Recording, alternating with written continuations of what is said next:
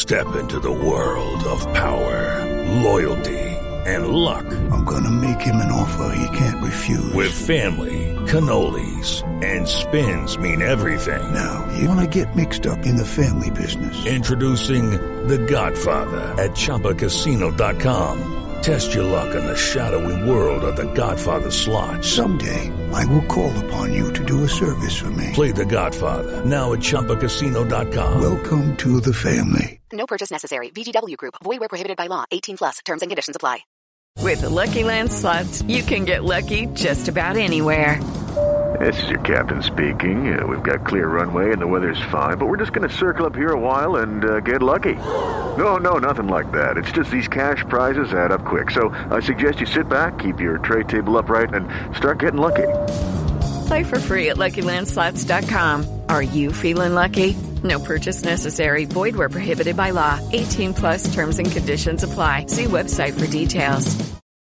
With Lucky Land Slots, you can get lucky just about anywhere. Dearly beloved, we are gathered here today to. Has anyone seen the bride and groom? Sorry, sorry, we're here. We were getting lucky in the limo and we lost track of time. No, Lucky Land Casino, with cash prizes that add up quicker than a guest registry. In that case, I pronounce you lucky. Play for free at LuckyLandSlots.com. Daily bonuses are waiting. No purchase necessary. Void where prohibited by law. 18 plus. Terms and conditions apply. See website for details. Five, four, three, two, one, zero. All engine running. Liftoff. We have a liftoff. Welcome to day three of the US Open overview. This is Tennis Unfiltered with me, James Gray of the i newspaper and iNews.co.uk. Me and George Bellshaw are going to look back at uh, a few bits and pieces of day three at the US Open. Uh, but first, George, I have a key question for you, which is I've just seen you wolfing down something green at um, 8 o'clock in the morning, which, uh, what on earth are you doing? um, so I'm as you as listeners may know, I've been kind of recovering from this knee injury for the last kind of year or so, um, and I'm now making very good progress with my kind of strength building. So I'm lifting quite a lot off each leg, so kind of like, like 75 kg on each leg, sort of thing. So I've got quite a lot of power in there now, but I weigh too much, and it's hampering my progress. I think because you put through kind of the impact when you run based on kind of how much you weigh. So I'm Mm. starting a kind of three month health kit. I'm actually starting tomorrow. but I'm just getting myself in the mood this week by sort of half assed trying little bits and pieces. So this morning I'm having a very odd breakfast of uh, hummus, avocado, sugar snap peas, peas, and spinach, which is aimed as a kind of a high fat breakfast. Um, So that's be high fat. High fat because of the avo and Oh, hummus. mainly. no, that's right. Okay. Yeah, my stomach's just made a sort of gurgle in sympathy for your stomach. I think. I actually really like it. I, th- I think I basically go, yeah, I go very kind of fully gluten free and vegan and try and eat only like completely non processed stuff when I do this sort of thing. Have Um, you got a human upgrade device that you can pop on your chest like Novak? That's probably the next next Hey, step. don't don't knock it till you try it. You feel amazing on the inside. You feel get very well rested. Cut the booze. It's amazing. I'm not sure I can do it for the rest of my life, but for three months, it's, uh, Right, it's a move I like well to do. done and good luck, George. That's all I can say. Um, let's talk about tennis because that is actually why we got out of bed early this morning. Um, pretty dramatic day. Uh, we'd already lost 17 seeds from the two draws by the time the first round was ended, which I think cannot be far off a record, to be quite honest. Um, that's over a quarter of the seeds gone in the first round. Uh, we lost one, two, three, four, five, six, seven, eight more uh, in the second, the first half of the second round. So it's been quite a lot of carnage, quite frankly. The biggest story of yesterday was 7 seed Stefanos Tsitsipas losing in five sets to Dominic Stricker, uh, a qualifier ranked 128 in the world, a, a former French Open junior champion, George, but still, even with Stefanos Tsitsipas's poor form, I don't think anyone necessarily thought this would be the point at which he would fall down. Yeah, I mean, I've seen Stricker play some some pretty good matches before, but he looked at Tsitsipas's draw and you're thinking, oh, can do quite well not to not to go to the um, the fourth round. You know, Raonic felt like the massive banana skin, and then he dealt with him pretty pretty promptly. And thinking, oh, okay, Steph may be finally here to play, but um, yeah, that feeling's been short lived, and unfortunately for him, that's been symptomatic of his his year, hasn't it? Really, I mean, Mm. there's been the occasional good tournament, the occasional good win, but for a guy who was when he first kind of reached that French Open final where Djokovic pulled his kind of Tyson Fury getting up from the canvas trick.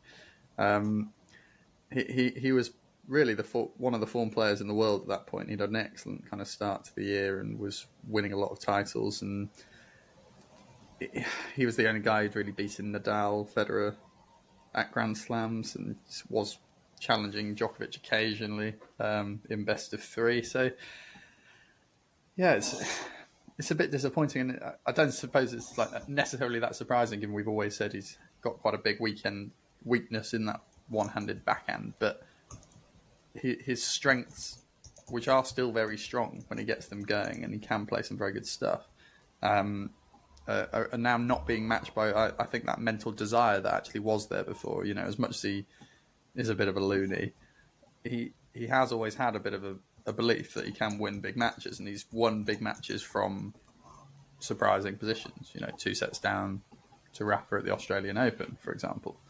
Um, I, d- I don't feel that's there anymore. I, I feel that arm has been chiseled away at, and I don't think he believes he can beat Novak or Alcaraz in the big matches. I'm not sure he really believes he'll beat Medvedev in that many big Grand Slam matches. I think once you start to stop believing at that level, it, it does trickle down, and you start to think, well, if I can't beat those guys, I'm I'm more vulnerable against weaker guys. I'm not saying it's as obvious as this in your mind, but I, I do sense there's been a big mental shift in him as well.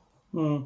I, I'm minded to think of when he was shocked out in New York last year when he lost to Daniel Galan in the first round. Having and I, I remember I think it was the same night as the Serena match, and I was sat on Ash watching the Serena show, and someone just like turned their laptop screen to me and pointed at Stefanos Tsitsipas, who was six love, five love down, um, and he eventually lost in four sets.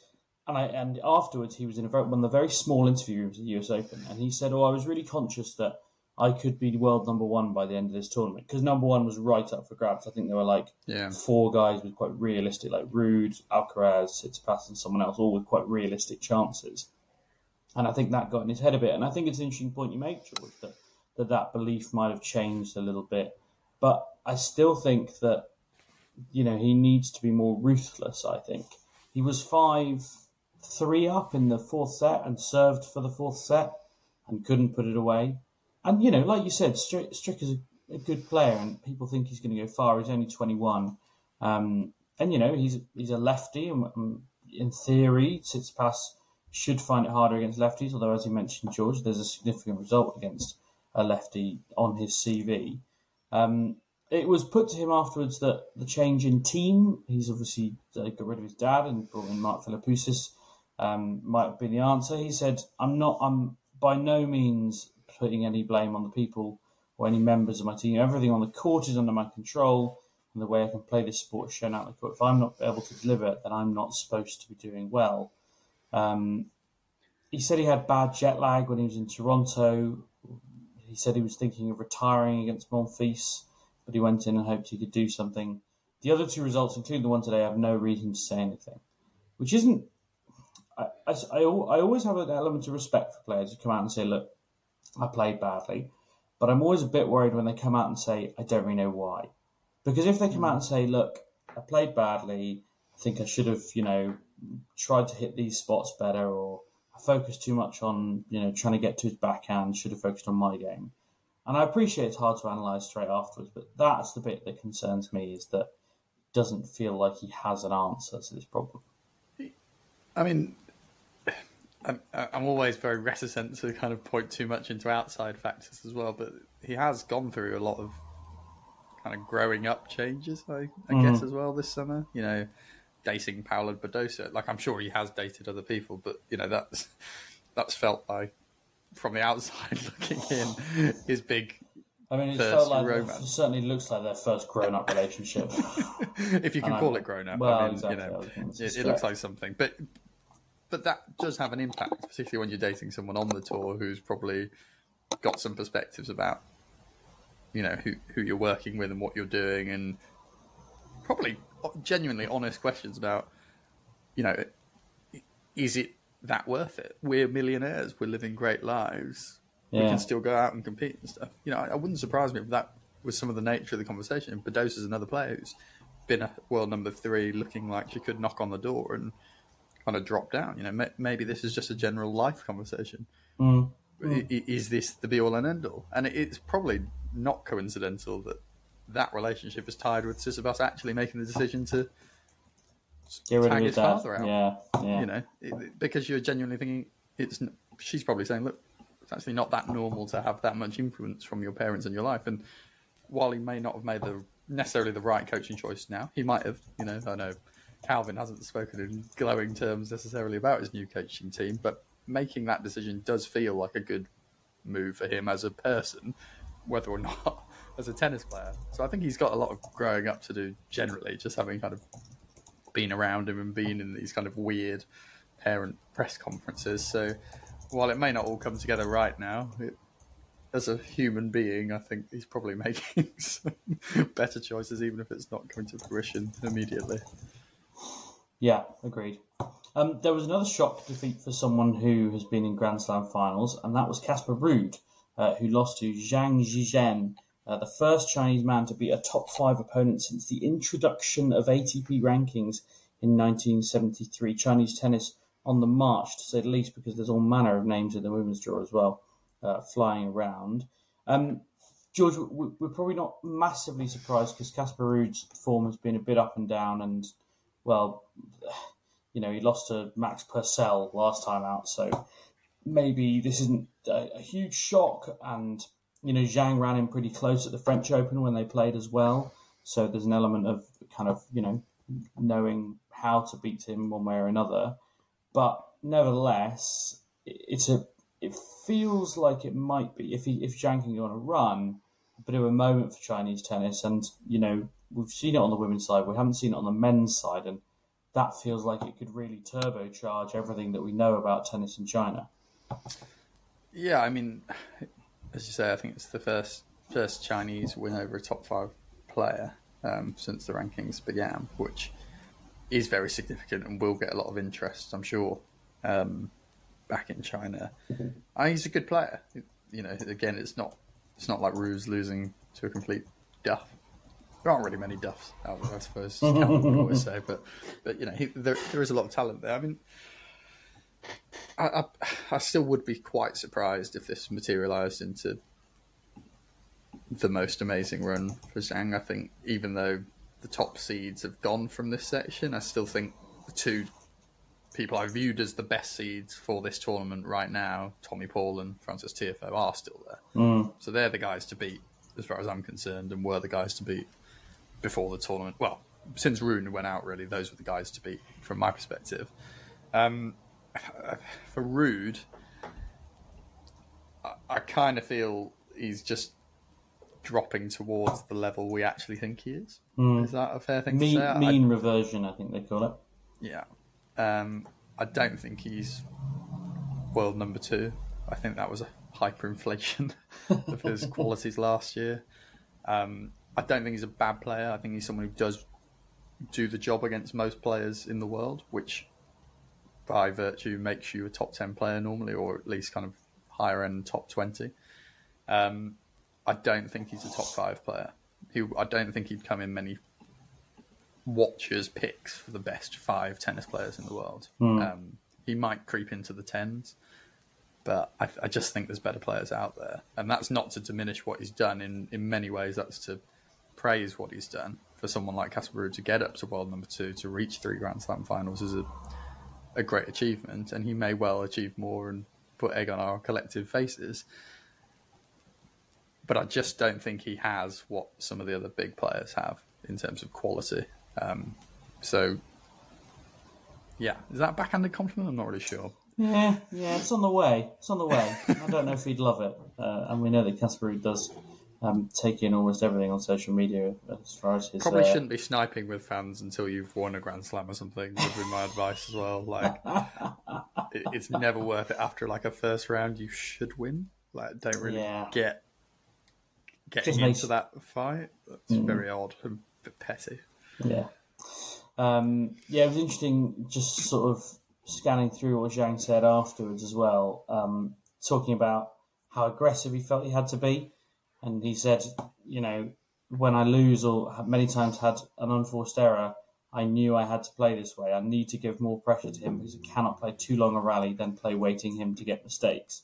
And I think that's really interesting just to hear a relatively young guy just say the most important thing was the mental resilience to keep going for the lines, to keep trying to, you know, find winners early in the rally because I can't just grind against this guy. It simply won't work. Uh, and he's right in that sense, although frankly these days maybe maybe you can outgrind Kasperi, but that's not how he did it. Um, so he is through to play Rinky Hijikata in the third round, which feels like a pretty good draw, quite frankly. Um, Rinky Hijikata is one of the reciprocal wildcards, so uh, the French, Australian, and US Opens all have a deal where in each draw they swap a wildcard effectively. So there is a, a French men and women's wildcard at the Australian and the US, and there's an Australian wildcard here. Rinky Hijikata is the men's Australian one. And I want to talk about wildcards, George, because one of the sort of home wildcards, if you like, was Venus Williams, um, who was beaten 6 1 6 1 by Greet Minnen. Um, I, I'm hesitant to bring this up, but I saw Miles David talking about it on Twitter, and uh, as always, I'm interested in the stuff that Miles says, basically. Um, at what point do you say you're cut off? You've you've had enough now. Uh, it's, you can't go home, but you can't stay here. You know, like, and and has Venus Williams reached that point, or on the flip side, uh, is actually she's such a legend of the game that she can have as many wild cards as she wants? Well, I think it depends whose viewpoint you're taking this question from.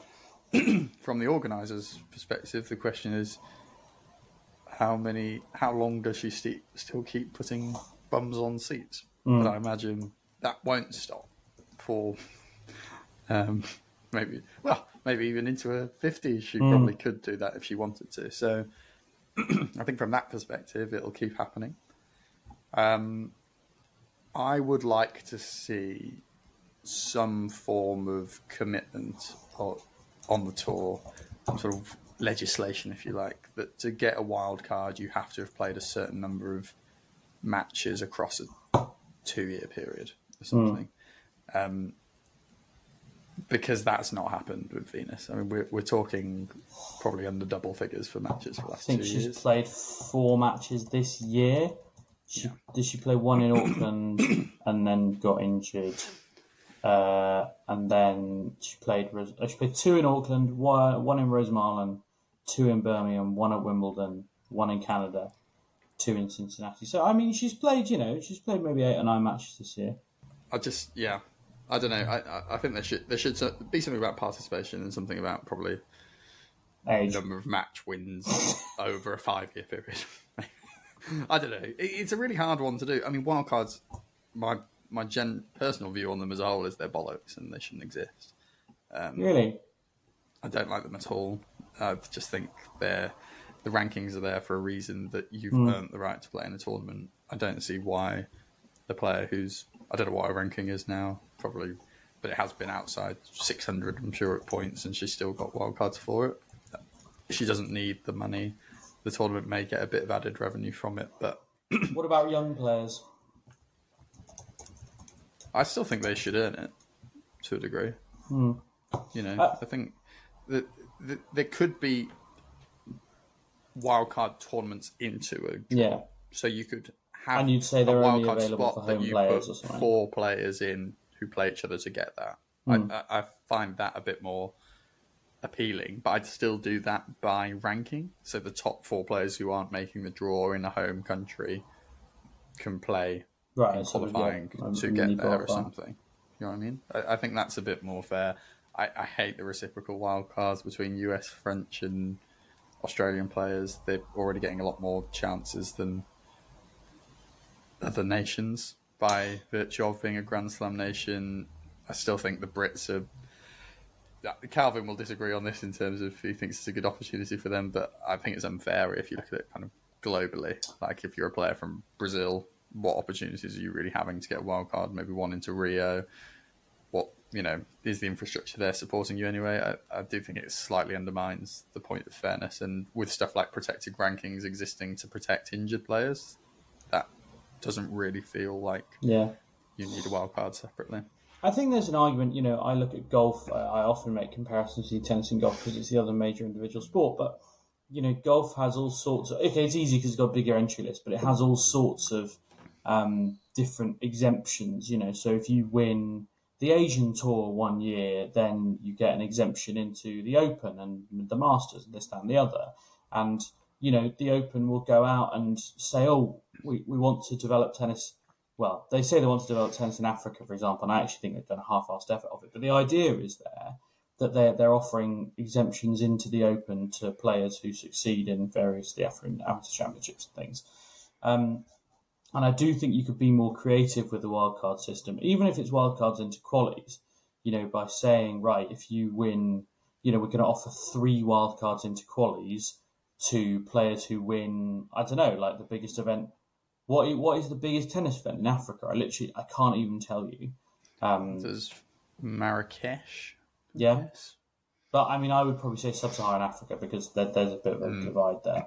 Um, but you know, go go and stick a wild card into qualies of Wimbledon onto a mat onto a tournament in I don't know Central Africa somewhere. In, in you know, try and actually grow the game. And as you say, George, South America is pretty underserved by the tennis world given the size of the market. It's remarkable that as many South American players you know, make it through. When's Rio? Yeah, why not stick a French Open wild card on like I don't know the, winner of a tournament around Rio that only South American. I don't know. It, it, it takes a lot more planning than I have the yeah, sitting here right now and pontificating, but but, but, but it's doable and is should be more. And the question creative. should be asked. You know, it, it, the All England Club are never going to consider this because it's change and they're terrified of it. But that they should be sitting there thinking, how can we make this wildcard system a bit better? And we always say, look, when you get Brits at Wimbledon, every court is packed. It adds a real vibe to the day, and that's important. And I'm not saying don't have Brits on wildcards at Wimbledon. I'm saying, as you say, George, make it a bit more meritocratic, um, make it feel a bit more like they deserve to be there. That which some of them do, but let's face it, in many people's opinions, some of them don't. So make them prove it. And rather than it just being realistically the decision of four or five people to put them there, which is which is what actually happens. Is it, I think four or five might even be a generous number. Quite frankly, it's more like two or three. So, um, yeah, I'm all for meritocracy in tennis. Let's bring it back. Uh, speaking of Brits, one of them finally lost, uh, which which is a phrase I didn't think I'd be saying, because certainly the finally part of it anyway. Um, because as I mentioned in yesterday's mini pod, uh, they all made it through the first round, which is pretty remarkable. And all in straight sets, 18 and 0 uh, was the record. Lily Miyazaki, unfortunately, ran into Belinda Bencic, uh, and I think there's no shame in losing 3 and 3 to her because Bencic, who, if you remember, George, was my rogue pick to win the Women's US Open uh, many, many months ago. And you Yeah. all laughed. And look at I her now, eh? Flying now into, into the third round round. three. Already an early favourite, I would suggest now. Um, but yeah, good. I just wanted to mention there's not much more. I did watch um, Lily Miyazaki's match, but uh, she's going to be world number 153. Well, depending on exactly how the rankings shake out, but that's a, a huge career high.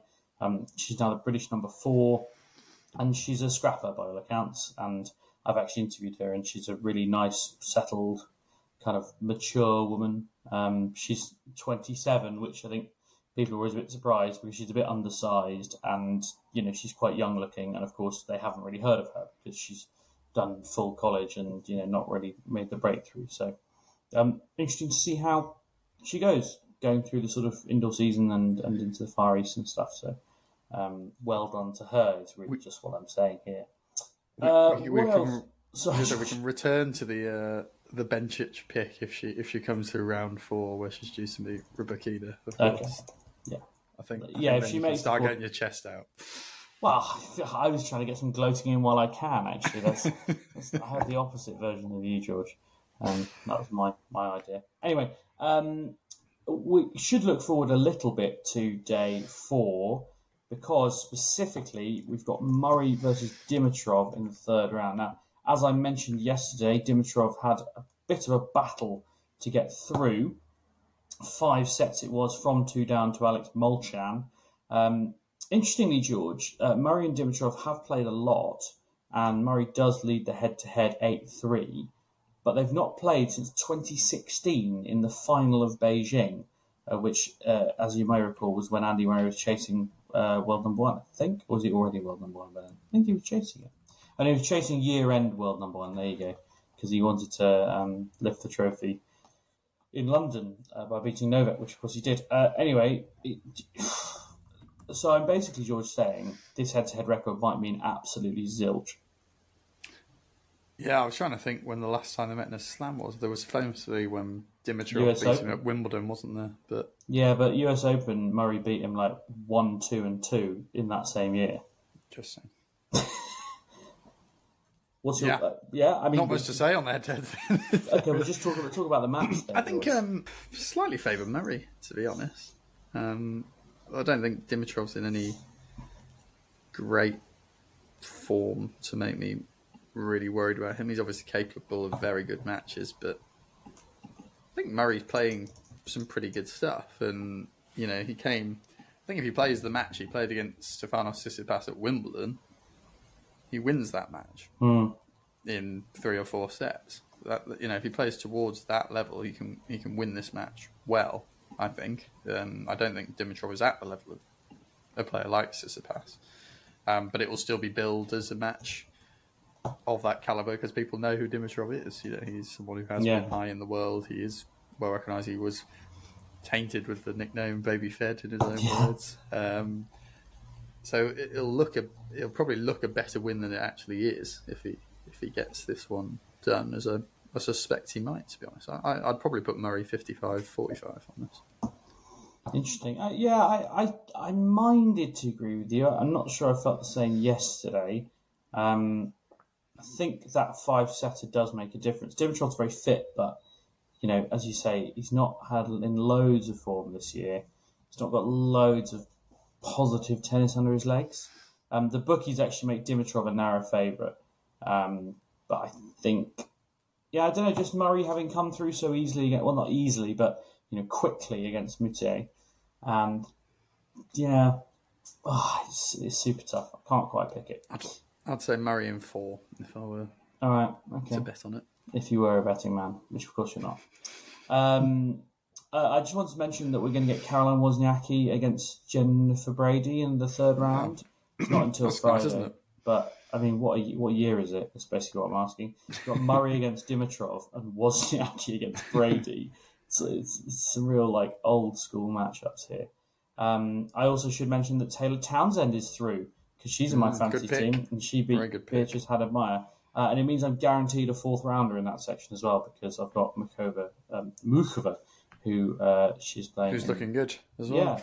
Yeah, yeah, really good. Um, Magdalena Frech is no like, you know, no mug, and she dispatched her pretty well. A- And I'm really, I think Karolina Muchova is a really interesting player and a really like cool player. She, she does lots of different things with the ball. Um, just uh, and hopefully this is the beginning of her being around in the last stage of Grand Slams on a regular basis, which is probably what she needs, just for people to get to know her a little bit more. You know, when she made the French Open final, the, the general public would be like, "Who's this? Do we care?"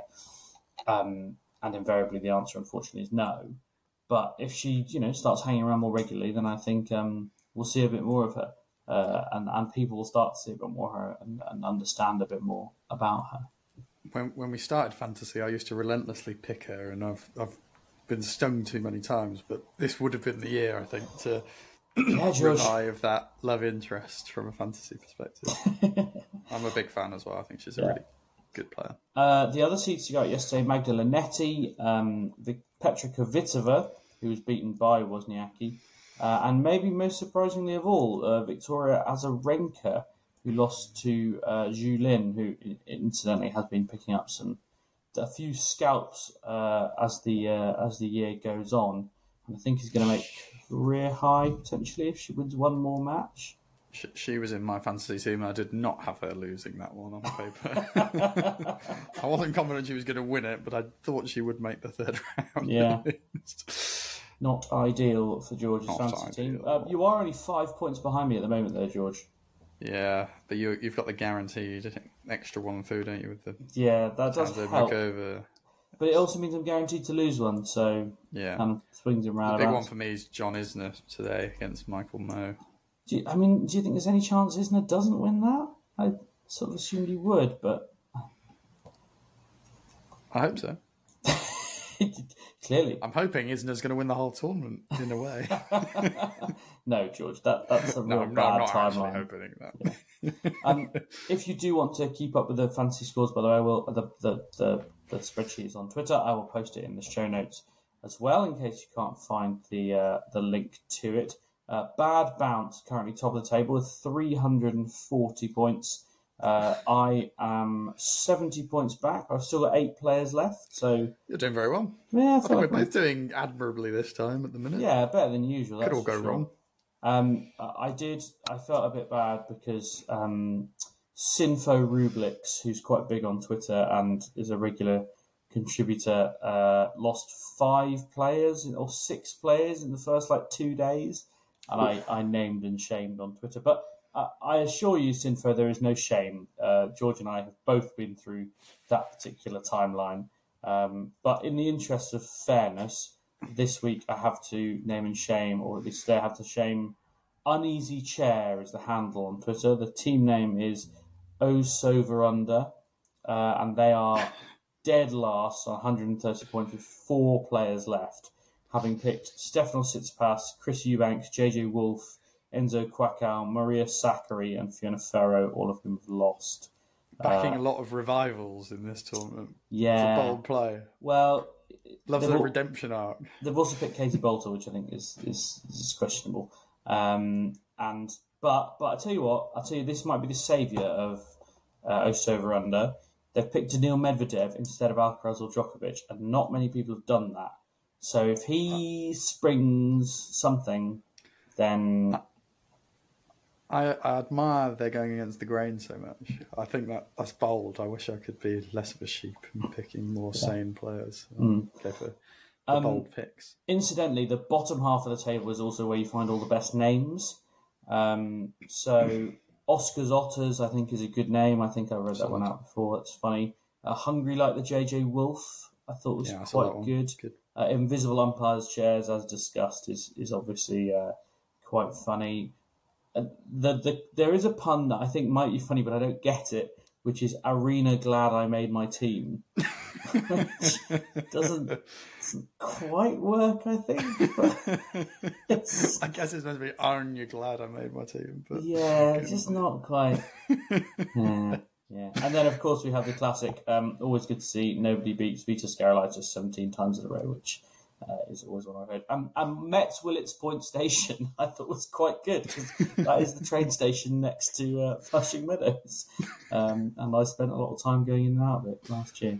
Um, but yeah, so good luck uh, if you've um, still got ten players left, which there are three teams with ten players left. Although was no comeback, basically all in the like the other half of the draw that hasn't played yet. So, um, but Topsin and Muzzin was uh, have both got ten players left and are sitting in the podium places. So, all to play for as always. Uh, not that there's any playing to be done now. It's just nail biting and sweating. Um, yeah, Georgia. Any any other any other business? Oh, I was going to ask you, Coco Gauff uh, hit a return winner and then tried to celebrate the win in the doubles, only to realise it was five one um, and they hadn't won the match yet. Have you ever done that playing tennis? I've done it playing table tennis when I was a. I remember it vividly because I was like a. I must have been about eight years old or something. I was playing a fifteen-year-old. I quite fancy myself at table tennis. I know my. Oh, know you my surprised me. a little bit. Um, and I thought we were playing to eleven, and I hit a winner and was 11-9 up and won, and then I think I lost 21-19 or something. Wow, wow! You got you got your just deserves there, I would say. Early celebrating. celebrate more than I should have done. Yeah. Uh, all right, that's probably all we've got time for today. But thanks very much for joining us as always. Uh, we'll be back. I'm still trying to track down Calvin, who's too busy uh, scouting the Germans for the second round in the US Had a famous win, hasn't he? I don't know if Yeah. you said that yesterday. You might have. I did, I did, I brought it up. Um, but yeah, I, it's worth bringing up again. Uh, Patten and Cash into the second round of the US Open. I saw their match point and they celebrated, but not too much, which is exactly Nice. what Calvin would want them to do. Their coach has drilled that into Yeah, exactly. On to the next one. Yeah, exactly. The Just to win. of great champions. Yeah, Good to hear. precisely. But yeah, best of luck. They play. I think they play on Friday because uh, Pütz and Krawietz are both playing in the mix, so uh, they've sort of been on, on a weird schedule. But It's a tough draw, isn't it? yeah, I mean they're- a very good pair, um, and obviously have played.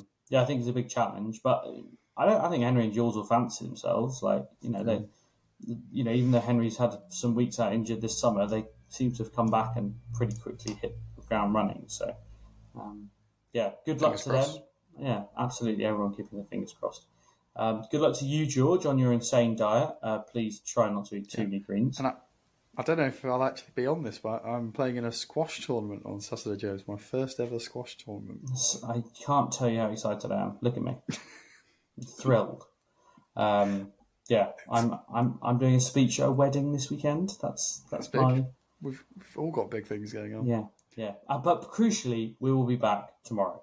Five, four, three, two, one, zero. All engine running. Liftoff. We have a liftoff.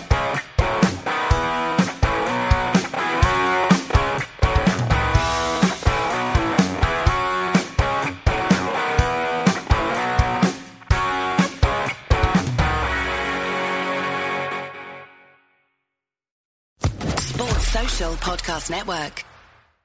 It is Ryan here, and I have a question for you. What do you do when you win? Like, are you a fist pumper? A woohooer, a hand clapper, a high fiver. I kind of like the high five, but if you want to hone in on those winning moves, check out Chumba Casino. At ChumbaCasino.com, choose from hundreds of social casino style games for your chance to redeem serious cash prizes. There are new game releases weekly, plus free daily bonuses. So don't wait. Start having the most fun ever at ChumbaCasino.com. No purchase necessary. Group. Void were prohibited by law. See terms and conditions. 18 plus.